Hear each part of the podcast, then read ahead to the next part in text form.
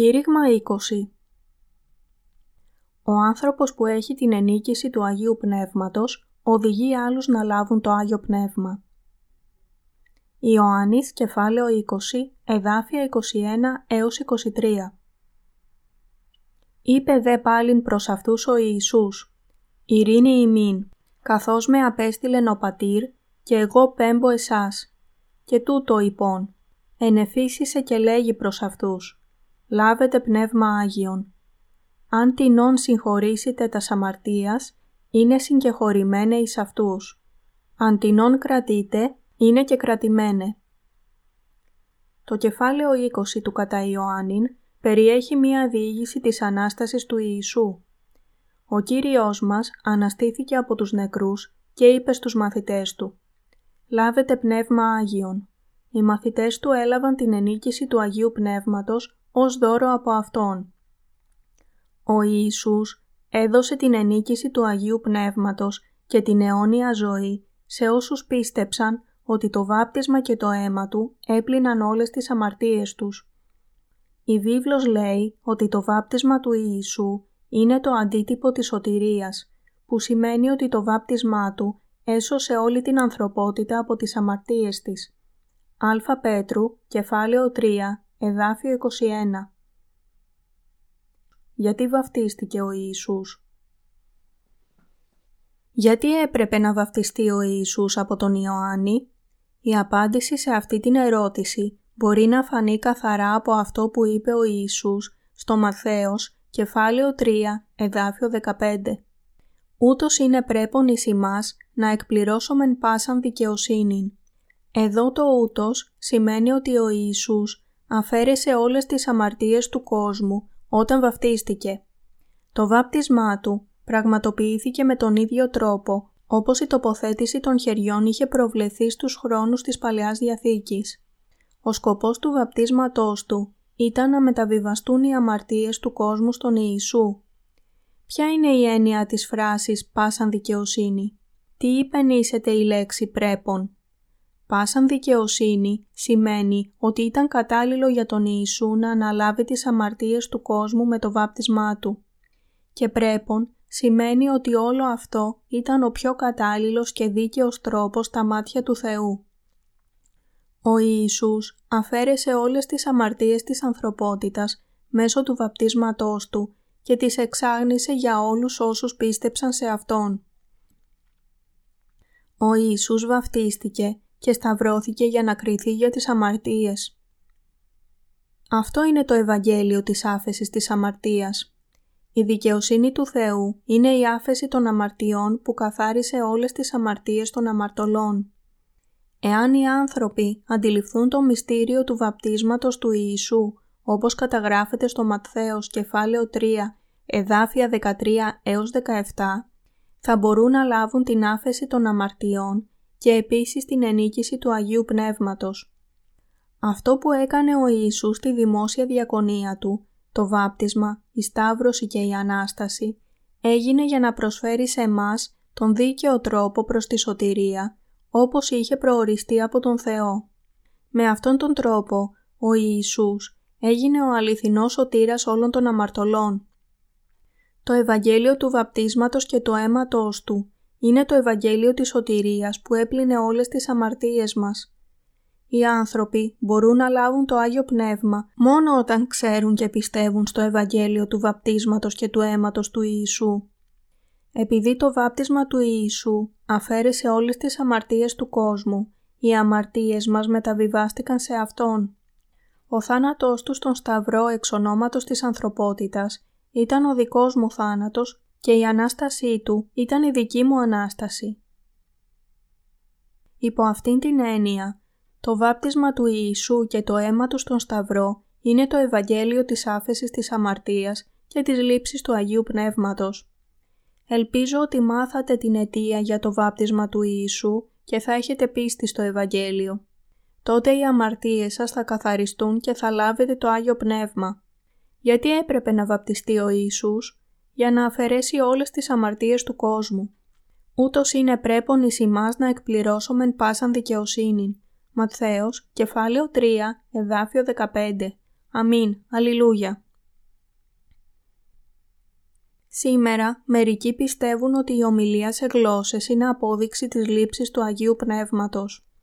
Όμως, η αληθινή απόδειξη για αυτό είναι η πολύτιμη πίστη στο όμορφο Ευαγγέλιο που χαράζεται στις καρδιές όσων έχουν λάβει αληθινά το Άγιο Πνεύμα.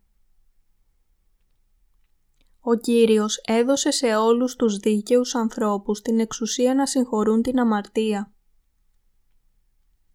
Ο Κύριος έδωσε στους μαθητές του την εξουσία να συγχωρούν την αμαρτία λέγοντας «Αν την όν συγχωρήσετε τας αμαρτίας, είναι συγκεχωρημένε εις αυτούς. Αν την όν κρατείτε, είναι και κρατημένε». Ιωάννης, κεφάλαιο 20, εδάφιο 23. Αυτό υπονοεί πως όταν οι μαθητές κήρυξαν το Ευαγγέλιο του Ήδατος και του Πνεύματος, οι αμαρτίες όλων όσων άκουσαν και πίστεψαν συγχωρέθηκαν. Ωστόσο, αυτό δεν σημαίνει ότι μπορούσαν να συγχωρούν τις αμαρτίες του καθενός, ανεξάρτητα από την πίστη τους στο Ευαγγέλιο του Ήδατος και του Πνεύματος.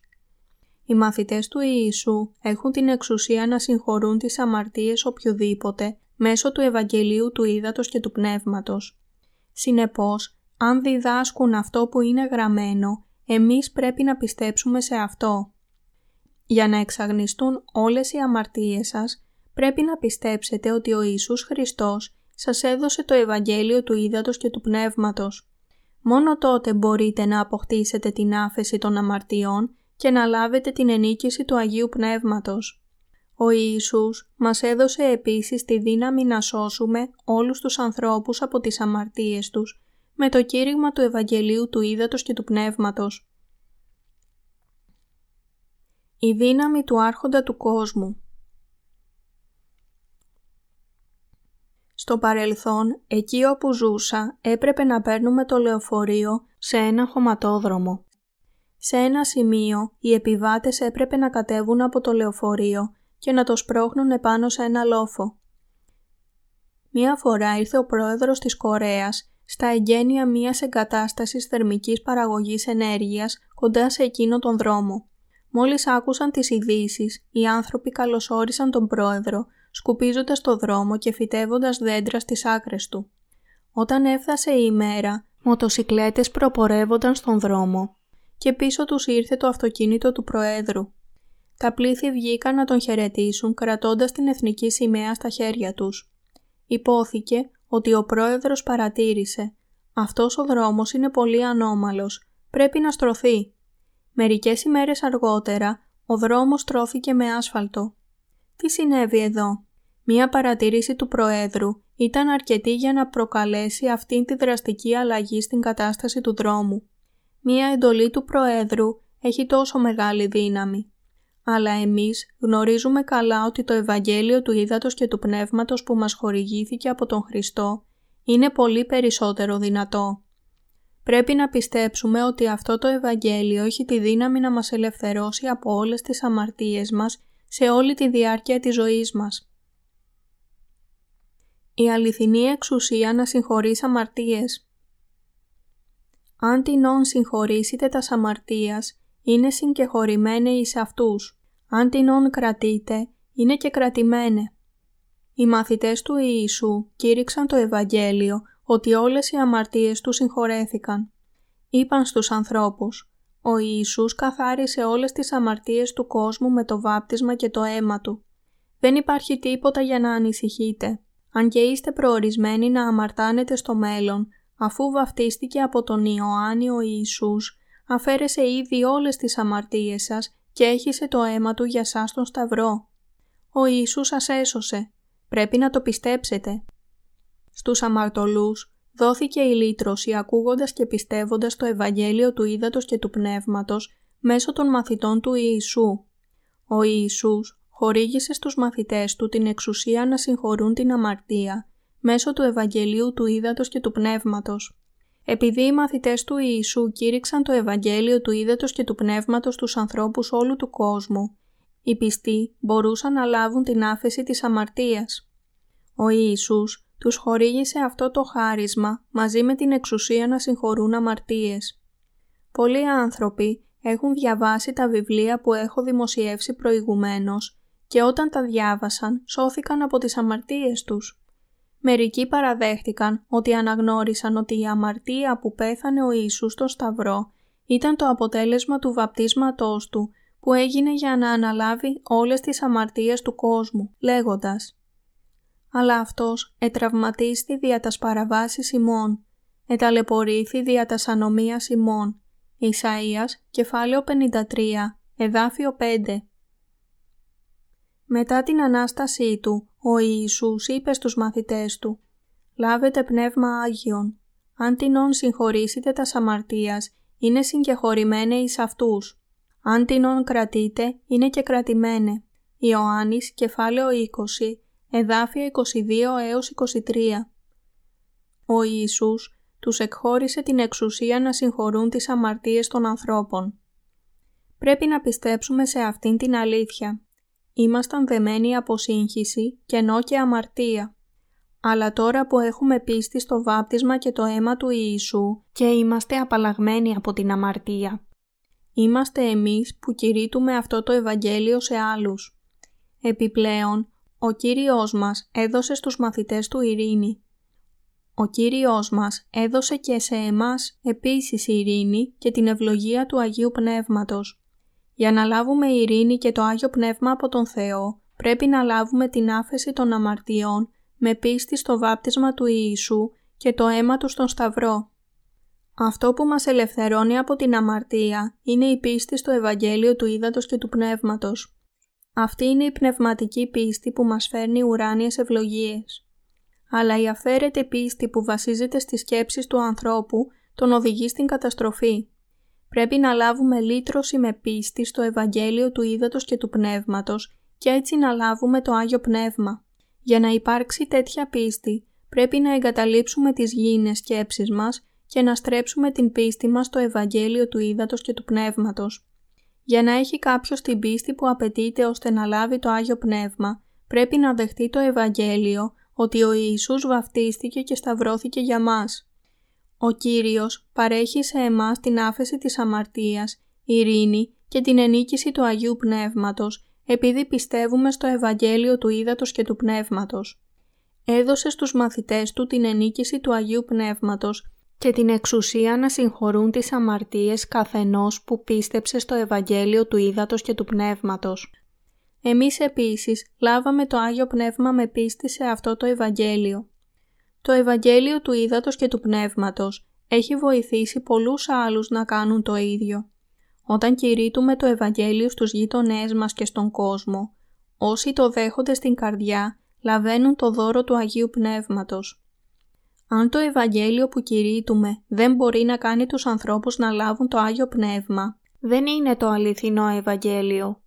Αντίθετα, αν το Ευαγγέλιο που κηρύττουμε μπορεί να τους οδηγήσει να λάβουν το Άγιο Πνεύμα, είναι γνήσιο Ευαγγέλιο. Πόσο ευλογημένοι και ευγνώμονες πρέπει να είμαστε που έχουμε ένα τέτοιο Ευαγγέλιο. Το Ευαγγέλιο που έχει κηρυχθεί από εσά και εμένα είναι τόσο τέλειο και ανώτερο Ευαγγέλιο. Αλλά ατυχώς είναι δύσκολο σήμερα να βρεθεί κάποιος που αληθινά ξέρει και πιστεύει σε αυτό το Ευαγγέλιο. Γι' αυτό πρέπει να κηρύξουμε το Ευαγγέλιο σε όλο τον κόσμο. Πρέπει να βοηθήσουμε τους ανθρώπους να λάβουν το Άγιο Πνεύμα. Εκείνοι που είναι πλανημένοι από τον σατανά στο να αρνηθούν το Ευαγγέλιο του Ήδατος και του Πνεύματος. Βοηθάμε ακόμα και εκείνους που πιστεύουν ήδη στον Ιησού. Πολλοί από αυτούς ακόμα δεν έχουν λάβει το Άγιο Πνεύμα, αν και πιστεύουν στον Ιησού. Έτσι, τους βοηθάμε με το κήρυγμα του Ευαγγελίου και έτσι τους βοηθάμε να λάβουν το Άγιο Πνεύμα. Αν ένας άνθρωπος δεν έχει λάβει το Άγιο Πνεύμα παρόλο που πιστεύει στον Ιησού, ίσως υπάρχουν κάποια προβλήματα στην πίστη του. Μόνο όσοι έχουν λάβει το Άγιο Πνεύμα μέσω της πίστης τους στον Ιησού μπορούν να θεωρηθούν ως άνθρωποι που κατέχουν την αληθινή πίστη. Επομένως, πρέπει όλοι να κρατήσουμε την πίστη που μας οδηγεί να λάβουμε το Άγιο Πνεύμα πρέπει να ξέρουμε το Ευαγγέλιο του Ήδατος και του Πνεύματος, επειδή μόνο η αλήθεια αυτού του Ευαγγελίου μας κάνει να λάβουμε το Άγιο Πνεύμα. Εμείς κηρύττουμε το Ευαγγέλιο του Ήδατος και του Πνεύματος, ώστε άλλοι να μπορούν να λάβουν το Άγιο Πνεύμα. Αλλά εκείνοι που κηρύττουν το Ευαγγέλιο είναι αναγκασμένοι να συναντήσουν πολλές δυσκολίες. Μερικοί χριστιανοί νομίζουν ότι μπορούν να λάβουν το Άγιο Πνεύμα καταβάλλοντας προσπάθειες στη διάρκεια μίας μακράς χρονικής περίοδου. Έχουν πολλές συγκεχημένες εμπειρίες που είναι άσχετες με τη λήψη του Αγίου Πνεύματος. Πολύς χρόνος και θυσία χρειάζεται λοιπόν για να τους διαφωτίσουμε με το Ευαγγέλιο του Ήδατος και του Πνεύματος. Ποιος δεν θα πίστευε στο Ευαγγέλιο του Ήδατος και του Πνεύματος αν όλοι σκέφτονταν ότι κάποιος μπορεί να λάβει το Άγιο Πνεύμα μέσω της πίστης σε αυτό το Ευαγγέλιο; Ο σατανάς εξαπατούσε τους ανθρώπους με ένα διαφορετικό Ευαγγέλιο πριν να αποκαλυφθεί το αληθινό Ευαγγέλιο. Τέτοιοι άνθρωποι αναρωτιούνται τι παραπάνω υπάρχει να πιστέψουν αφού ήδη πιστεύουν στο Ευαγγέλιο του Ιησού. Γι' αυτό φτάνουν να αρνηθούν και να εγκαταλείψουν το Ευαγγέλιο του Ήδατος και του Πνεύματος. Πολλοί άνθρωποι, ιδιαίτερα αυτή την εποχή, δεν δέχονται πλήρως το αληθινό Ευαγγέλιο του Ήδατος και του Πνεύματος, επειδή τους έχει ήδη τυφλώσει ο σατανάς.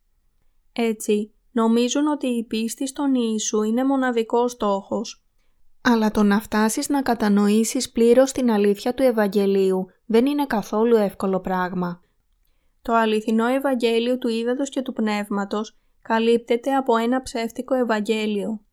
Οι άνθρωποι νομίζουν ότι ο κάθε ένας μπορεί να μπει στην Βασιλεία των Ουρανών αν παρακολουθεί την Εκκλησία και ομολογεί φανερά ότι πιστεύει στον Ιησού.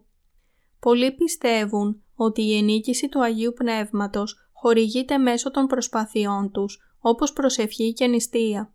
Ωστόσο, τέτοιες πεπιθήσεις είναι μακριά από την αλήθεια της λήψης του Αγίου Πνεύματος. Νομίζουν ότι η ομιλία σε γλώσσες και άλλα θαύματα είναι σημεία της λήψης του Αγίου Πνεύματος. Κατά συνέπεια, μόλις και μεταβίας καταλαβαίνουν ότι για να λάβουν το Άγιο Πνεύμα είναι αναγκαίο να πιστέψουν στο αληθινό Ευαγγέλιο του Ήδατος και του Πνεύματος. Ωστόσο, η βίβλος λέει ότι κάποιος μπορεί να λάβει το Άγιο Πνεύμα μόνο με πίστη στον Λόγο του Θεού. Ο Θεός έκρυψε το μυστήριο της λήψης του Αγίου Πνεύματος στους λόγους Του. Εκείνοι που θέλουν την ενίκηση του Αγίου Πνεύματος Κάποτε πήγα στην Ταϊβάν με μερικούς από τους εργάτες μας. Οι άνθρωποι εκεί μας ζήτησαν βιβλία σχετικά με το Άγιο Πνεύμα. Το ίδιο συνέβη στην Ιαπωνία και τη Ρωσία. Ο λόγος που τόσο πολλοί άνθρωποι θέλουν βιβλία για την ενίκηση του πνεύματος είναι επειδή οι άνθρωποι σήμερα θέλουν τόσο ανυπόμονα να λάβουν την ενίκηση του Αγίου Πνεύματος. Πολλοί άνθρωποι πιστεύουν στον Ιησού και κατά περιόδους είναι αβέβαιοι αν έχουν λάβει αληθινά το Άγιο Πνεύμα επειδή δεν έχουν την ενίκηση του Αγίου Πνεύματος. Υπάρχουν πολλοί άνθρωποι που πιστεύουν στον Ιησού και υποστηρίζουν ότι έχουν λάβει το Άγιο Πνεύμα. Αλλά οι άνθρωποι που έχουν λάβει το Άγιο Πνεύμα μόνιμα και για την αιωνιότητα είναι λιγοστοί. Πολλοί άνθρωποι δεν είναι ικανοί να το κάνουν αυτό παρόλο που πιστεύουν στον Ιησού και για αυτό λαχθαρούν να το κάνουν τώρα. Μεταξύ των χριστιανών του κόσμου υπάρχουν πολλοί άνθρωποι που νομίζουν ότι έχουν την εμπειρία του Αγίου Πνεύματος. Μερικοί λένε ότι έχουν δει τον Ιησού στα όνειρά τους και μερικοί ισχυρίζονται ότι έχουν το Άγιο Πνεύμα μέσα τους επειδή έχουν εμπειρία εξορκισμού δαιμονίων. Με αυτή την έννοια υπάρχουν πολλοί άνθρωποι που η πίστη τους βασίζεται στην προσωπική εμπειρία. Ωστόσο, σπάνια τέτοιοι άνθρωποι έλαβαν αληθινά την ενίκηση του Αγίου Πνεύματος μέσω πίστης στο Ευαγγέλιο του Ήδατος και του Πνεύματος. Κάποτε σκεφτόμουν ότι ήταν περίεργο που δεν υπήρχαν βιβλία σε αυτόν τον κόσμο για την λήψη της ενίκησης του Αγίου Πνεύματος μέσω της πίστης στο καθαρό Ευαγγέλιο του Ήδατος και του Πνεύματος. Πολλοί άνθρωποι μιλούν για τις εμπειρίες τους με το Άγιο Πνεύμα, αλλά γιατί δεν υπάρχουν βιβλία για την ενίκηση του Αγίου Πνεύματος; Τέτοια βιβλία είναι δύσκολο να βρεθούν ακόμα και αν ψάξετε παντού σε όλο τον κόσμο. Όσοι επιμένουν ανακριβώς ότι έχουν λάβει το Άγιο Πνεύμα, αξιώνουν ότι έχουν συναντήσει ακόμα και τον Ιησού προσωπικά και έχουν επισκεφτεί την Βασιλεία των Ουρανών και τον Άδη επιμένουν ότι ο Ιησούς είπε Ήρθατε πριν από τον χρόνο σας. Έχετε πολλά ακόμα να κάνετε στον κόσμο σας, γι' αυτό πηγαίνετε γρήγορα πίσω εκεί όπου ανήκετε. Τέτοια εμπειρία δεν είναι αδύνατη. Αλλά ο Ιησούς που λένε ότι συνάντησαν μπορεί να είναι ο πραγματικός. Θα τους είχε συναντήσει ο Ιησούς ενώ είχαν ακόμα αμαρτία στις καρδιές τους. Μένει ο Ιησούς μέσα σε έναν αμαρτωλό. Είναι αλήθεια ότι οι περισσότεροι χριστιανοί δεν έχουν σήμερα την ενίκηση του Αγίου Πνεύματος παρόλο που έχουν ένα βαθμό πίστη στον Ιησού. Γι' αυτό εμείς που έχουμε το Άγιο Πνεύμα μέσα μας πρέπει να διαδώσουμε το Ευαγγέλιο που θα οδηγήσει άλλους να λάβουν αυτό το χάρισμα. Ο κάθε ένας πρέπει να λάβει το Άγιο Πνεύμα και για να γίνει αυτό είναι απαραίτητη η πίστη στο Ευαγγέλιο του Ήδατος και του Πνεύματος. Μόνο με πίστη στο Ευαγγέλιο μπορεί κάποιος να λάβει το Άγιο Πνεύμα. Μπορούμε να λάβουμε το δώρο του Αγίου Πνεύματος από τον Θεό μέσω του Ευαγγελίου της αλήθειας που όλοι ξέρουμε. Πρέπει όλοι να ευχαριστήσουμε και να δοξάσουμε τον Κύριο που μας έδωσε το Ευαγγέλιο του Ήδατος και του Πνεύματος. Δοκίμασα τη χαρά του Αγίου Πνεύματος όταν με οδήγησε να γράψω αυτό το βιβλίο. Όταν αυτό το βιβλίο δημοσιευτεί, πολλοί άνθρωποι θα λάβουν την ενίκηση του Αγίου Πνεύματος με πίστη στο Ευαγγέλιο του Ήδατος και του Πνεύματος. Ο Παύλος είπε στους υποψήφιους μαθητές στην Έφεσο «Ελάβετε Πνεύμα Άγιον αφού επιστεύσατε». Πράξεις, κεφάλαιο 19, εδάφιο 2 Όλοι πρέπει να λάβουμε το Άγιο Πνεύμα. Αυτόν τον ταραχώδη καιρό της παγκόσμιας ιστορίας, οι χριστιανοί σε όλο τον κόσμο ενδιαφέρονται ιδιαίτερα για τη λήψη του Αγίου Πνεύματος. Κηρύττω τον βιβλικό τρόπο για να λάβετε το Άγιο Πνεύμα, ακριβώς όπως το Άγιο Πνεύμα με οδηγεί να το κάνω. Για να ζήσετε μία ικανοποιητική ζωή, πρέπει να πιστέψετε στην αλήθεια της ενίκησης του Αγίου Πνεύματος. Επειδή είναι η τελευταία σας ευκαιρία να λάβετε το Άγιο Πνεύμα βαθιά στην καρδιά σας. Αισθάνομαι αναγκασμένος να διαδώσω το Ευαγγέλιο που βοηθάει τον καθένα να λάβει το Άγιο Πνεύμα, επειδή ο Ιησούς Χριστός μου έδωσε το Ευαγγέλιο του Ήδατος και του Πνεύματος και με κληροδότησε με το δώρο του Αγίου Πνεύματος. Οι εθνικοί επίσης πρέπει να έχουν πίστη στο Ευαγγέλιο του Ήδατος και του Πνεύματος. Η βίβλος αναφέρει πως οι μαθητές του Ιησού έκαναν τους άλλους να λάβουν την ενίκηση του Αγίου Πνεύματος. Ακόμα και οι εθνικοί έπρεπε να έχουν την ίδια πίστη με τους μαθητές προκειμένου να λάβουν το Άγιο Πνεύμα. Επιπλέον, ειδικά οι εθνικοί είχαν ανάγκη να έχουν την πίστη στο Ευαγγέλιο του Ήδατος και του Πνεύματος που είχαν και οι μαθητές για να μπουν στον κόσμο του Θεού. Γι' αυτό εμείς που είμαστε εθνικοί πρέπει επίσης να πιστέψουμε στο αληθινό Ευαγγέλιο για να λάβουμε το Άγιο Πνεύμα. Ο Θεός έστειλε τον Πέτρο στον Κορνήλιο που ήταν εθνικός για να φωτιστεί με το Ευαγγέλιο του Ήδατος και του Πνεύματος το οποίο είναι απαραίτητο για την λήψη του Αγίου Πνεύματος. Οι Ιουδαίοι πιστοί έμειναν έκπληκτοι όταν άκουσαν ότι το δώρο του Αγίου Πνεύματος ξεχύθηκε επίσης τους εθνικούς όταν ο Πέτρος επέστρεψε στην εκκλησία της Ιερουσαλήμ αφού κήρυξε το Ευαγγέλιο του Ήδατος και του Πνεύματος, όσοι είχαν περιτομή τον επέκριναν. Εισήλθες προς ανθρώπους απερίτμητους και συνέφαγες με ταυτόν. Πράξεις, κεφάλαιο 11, εδάφιο 3. Αλλά ο Πέτρος τους τα εξήγησε όλα από την αρχή. Η εξήγησή του υπάρχει στις πράξεις, κεφάλαιο 11, εδάφια 5 έως 17. Εγώ ήμην προσευχόμενος εν τη πόλη Ιώπη και είδον όραμα εν εκστάση. Σκεύος τι καταβαίνον ως συνδόνα μεγάλην ή της δεδεμένη από των τεσσάρων άκρων κατεβιβάζε το εκ του ουρανού και ήλθε μέχρι σε μου. Εις την οποίαν ατενίσας παρετήρουν και είδον τα τετράποδα της γης και τα θηρία και τα ερπετά και τα πετινά του ουρανού. Και ήκουσα φωνήν λέγουσαν προς εμέ «Σηκωθείς Πέτρε, σφάξον και φάγε». Και είπον «Μη γέννητο Κύριε, διότι ουδέν βέβηλον ή ακάθαρτον εισήλθε ποτέ εις το στόμα μου». Και η φωνή μη απεκρίθη εκ δευτέρου εκ του ουρανού. όσα ο Θεός εκαθάρισε, σι μη λέγε βέβηλα. Έγινε δε τούτο τρεις και πάλιν ανεσύρθην άπαντα εις των ουρανών. Και ιδού, τι αυτή ώρα τρεις άνθρωποι έφτασαν εις την οικίαν, ενή ημίν απεσταλμένοι προς εμέ από Κεσαρίας. Είπε δε προς εμέ το πνεύμα να υπάγω με ταυτόν μη δόλος διστάζων. Ήλθον δε με τεμού και οι εξούτοι αδελφοί και εισήλθομεν εις τον οίκον του ανθρώπου και απήγγειλε προς εμάς πώς είδεν τον άγγελον εν το οίκο αυτού ότι εστάθη και είπε προς αυτόν «Απόστηλον ανθρώπους εις Ιώπην και προσκάλεσον τον Σίμωνα, τον επωνομαζόμενον Πέτρον, ώστις θέλει λαλήσει προς ελόγους, διόν θέλει σωθεί εσύ και πάσο οίκος σου. Και ενώ ήρχισαν αλαλό, το Πνεύμα το Άγιον επήλθεν επ' αυτούς, καθώς και εφημάς καταρχάς. Τότε ενεθυμήθην των λόγων του Κυρίου, ότι έλεγεν «Ιωάννης μεν ευάπτισεν εν ύδατη, σεις όμως θέλετε βαπτιστεί εν πνεύματι Αγίο.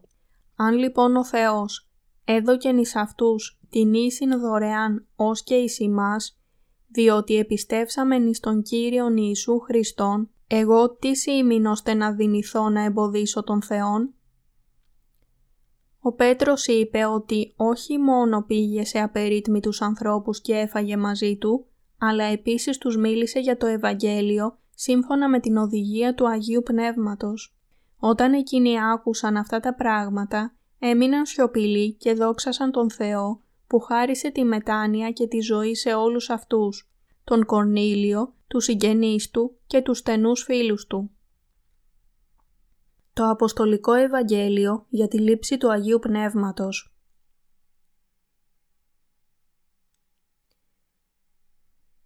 Κήρυξαν οι Απόστολοι πραγματικά το Ευαγγέλιο του Ήδατος και του Πνεύματος; Πρέπει πρώτα να βεβαιωθούμε αν ο Απόστολος Πέτρος πίστευε στο Ευαγγέλιο του Ήδατος και του Πνεύματος. Στη βίβλο ο Πέτρος είπε «του οποίου αντίτυπωνών το βάπτισμα σώζει και ημάς την σήμερον». Α Πέτρου, κεφάλαιο 3, εδάφιο 21. Ο Απόστολος Πέτρος πίστευε αληθινά ότι ο Ιησούς έσωσε όλους τους αμαρτωλούς από τις αμαρτίες τους όταν βαφτίστηκε και πέθανε στο Σταυρό. Επίσης, πίστευε πως όταν βαφτίστηκε ο Ιησούς, Ματθαίος, κεφάλαιο 3, εδάφιο 15, όλες οι αμαρτίες μεταβιβάστηκαν σε Αυτόν και ότι αργότερα σταυρώθηκε και αναστήθηκε για να μας σώσει όλους. Αυτές τις ημέρες υπάρχουν άνθρωποι που έχουν την ίδια πίστη με τον Πέτρο. Όσοι κηρύττουν το Ευαγγέλιο του Ήδατος και του Πνεύματος είναι αυτοί που κηρύττουν το ίδιο Ευαγγέλιο όπως ο Πέτρος. Αυτή η αλήθεια αρκεί να κάνει τους ακροατές να λάβουν την ενίκηση του Αγίου Πνεύματος. Ακριβώς όπως πολλοί άνθρωποι έλαβαν το Άγιο Πνεύμα όταν ο Πέτρος κήρυξε το Ευαγγέλιο του Ήδατος και του Πνεύματος και εμείς επίσης βλέπουμε ανθρώπους να πιστεύουν στο Ευαγγέλιο και να λαβαίνουν το Άγιο Πνεύμα όταν κηρύττουμε την ίδια αλήθεια.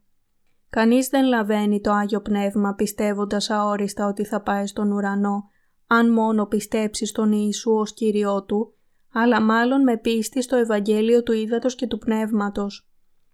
Ο Πέτρος αρχικά θεωρούσε τους εθνικούς κάτι παραπάνω από έντομα που σέρνονται στο έδαφος.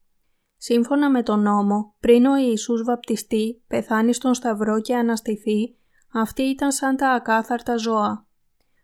Ωστόσο, ακόμα και οι εθνικοί μπορούσαν να ευλογηθούν με την ενίκηση του Αγίου Πνεύματος με πίστη στο Ευαγγέλιο του Ήδατος και του Πνεύματος. Έτσι, μία φωνή μίλησε στον Πέτρο και είπε «Όσα ο Θεός εκαθάρισε, σύ μη λέγε βέβηλα». Πράξεις, κεφάλαιο 10, εδάφιο 15. Εμείς οι εθνικοί δεν μπορούσαμε ποτέ να λάβουμε το Άγιο Πνεύμα, αλλά τώρα μπορούμε να έχουμε την ενίκηση του Αγίου Πνεύματος με πίστη στο Ευαγγέλιο του Ήδατος και του Πνεύματος.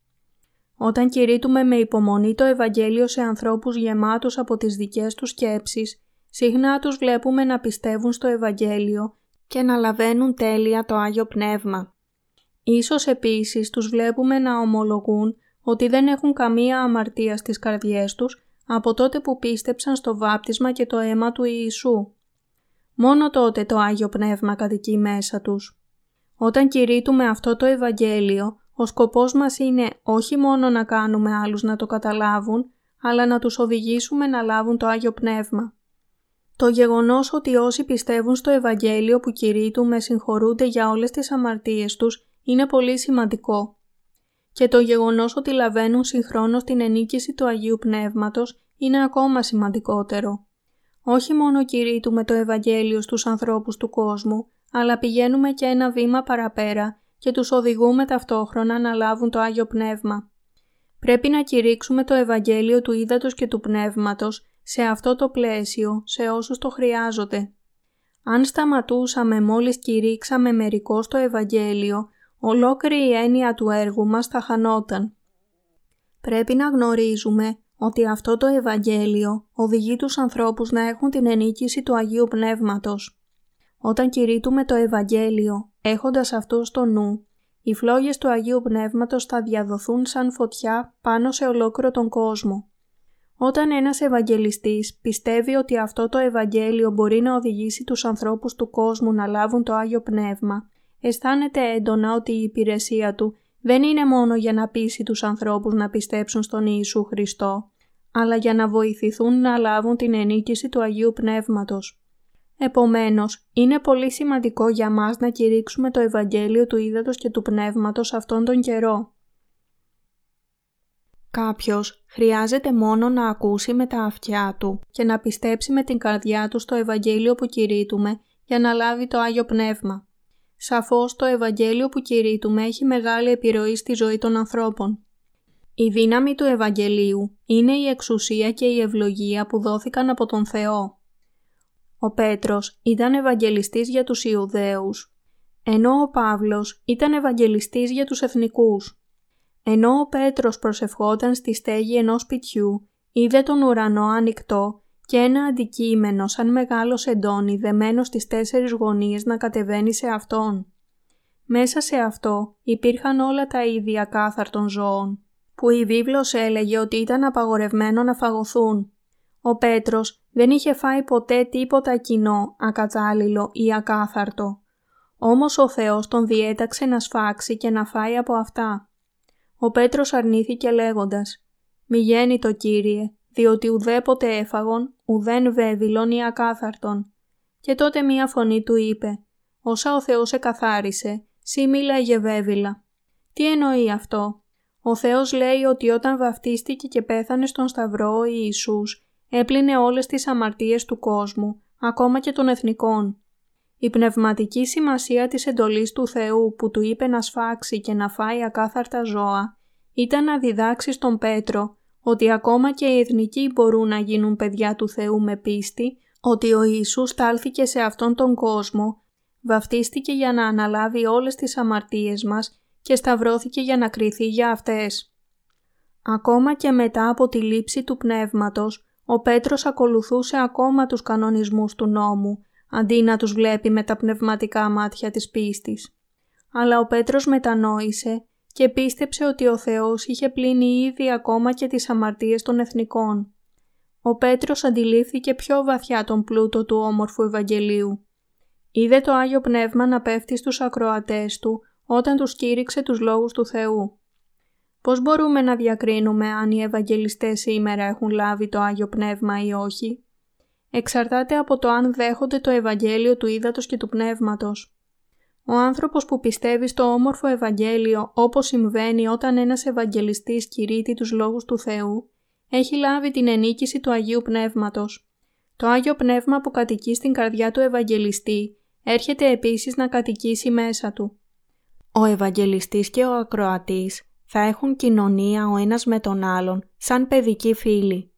Θα δουν την αγάπη του Θεού να μένει μέσα στον καθένα τους ο Ευαγγελιστής θα δει τον ακροατή να γίνεται ένας από τους ανθρώπους του Θεού όταν αποδέχεται το Ευαγγέλιο του Ήδατος και του Πνεύματος. Όταν κηρύττουμε το Ευαγγέλιο, μπορούμε να δούμε το Άγιο Πνεύμα να κατεβαίνει στους πιστούς, μόλις πιστέψουν στο Ευαγγέλιο του Ήδατος και του Πνεύματος. Δεν είναι μία εμπειρία χωριστή από τη σωτηρία. Αυτός είναι ο αρχικός λόγος για τον οποίο πρέπει να κηρύξουμε το Ευαγγέλιο του Ήδατος και του Πνεύματος. Το Ευαγγέλιο που κηρύττουμε είναι αυτό που οδηγεί τους άλλους να λάβουν το Άγιο Πνεύμα. Όσοι έχουν την ενίκηση του Αγίου Πνεύματος είναι παιδιά του Θεού.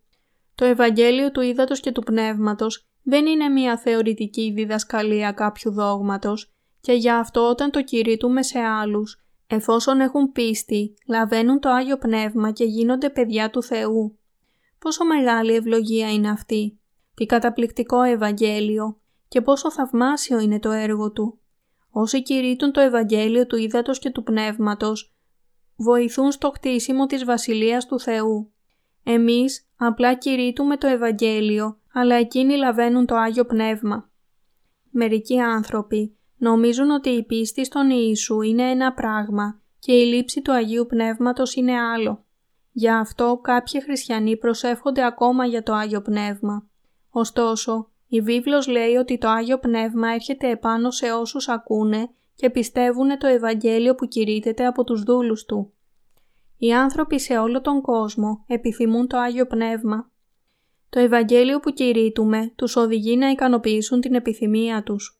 Γι' αυτό έχουμε την ευθύνη να διαδώσουμε το Ευαγγέλιο σε όλον τον κόσμο. Είμαστε παιδιά του Πατέρα και κληρονόμοι Του, πιστά στη μεγάλη εντολή Του. Πρέπει να κηρύξουμε το Ευαγγέλιο με πίστη, έχοντας στο νου ότι η αποστολή μας είναι να κάνουμε τους ανθρώπους να λάβουν το Άγιο Πνεύμα. Το Ευαγγέλιο του Ήδατος και του Πνεύματος είναι κάτι που ο Ευαγγελιστής πρέπει να πιστεύει αληθινά πριν το κηρύξει σε άλλους. Τότε, οι ακροατές του θα λάβουν το Άγιο Πνεύμα μέσω της πίστης τους στο Ευαγγέλιο. Με αυτόν τον τρόπο μπορούμε να εμφυσίσουμε την αιώνια ζωή σε όλους όσοι πιστεύουν στο Ευαγγέλιο. Στόχος μας είναι να τους ελευθερώσουμε από τη δύναμη του σκοταδιού και να τους φέρουμε στη Βασιλεία του Θεού. Οι Ευαγγελιστές μεταφέρουν στη Βασιλεία του Ιού του Θεού αμαρτωλούς προορισμένους να πεθάνουν κάτω από τη δύναμη του σκοταδιού. Αυτό είναι πολύ σημαντικό έργο για να μεταμορφωθούν αμαρτωλοί σε παιδιά του Θεού. Πολλοί άνθρωποι δεν ξέρουν το κλειδί για τη λήψη του Αγίου Πνεύματος και προσπαθούν να το λάβουν με δικές τους προσπάθειες. Ωστόσο, αυτό θα αποδειχθεί μάταιο. Χρειάζεται μόνο η πίστη στο Ευαγγέλιο, επειδή η πίστη μας ελευθερώνει από όλες τις αμαρτίες. Πώς λάβατε το Άγιο Πνεύμα, μήπως μέσω της προσευχής, μήπως μέσω της τοποθέτησης χεριών. Όχι, δεν είναι αυτός ο τρόπος. Λαβαίνουμε το Άγιο Πνεύμα μόνο όταν πιστεύουμε στο Ευαγγέλιο του Ήδατος και του Πνεύματος. Πρέπει να προσευχόμαστε και να κηρύττουμε το Ευαγγέλιο ώστε όλοι οι άνθρωποι του κόσμου να μπορούν να λάβουν το Άγιο Πνεύμα. Η λέξη Απόστολος σημαίνει σταλμένος από τον Θεό. Τι κάνουν οι Απόστολοι; Κηρύττουν το Ευαγγέλιο του Ήδατος και του Πνεύματος, ώστε οι άνθρωποι να μπορούν να λάβουν το Άγιο Πνεύμα. Δεν θα θέλατε και εσείς να αναλάβετε αυτήν την εργασία μαζί μας; Όλοι πρέπει να έχουμε την ενίκηση του Αγίου Πνεύματος και να την κηρύξουμε σε όλους τους ανθρώπους. Αλληλούια! Δοξάστε την απόλυτη αλήθεια του Ευαγγελίου που ο Κύριος μας έδωσε για να λάβουμε το Άγιο Πνεύμα.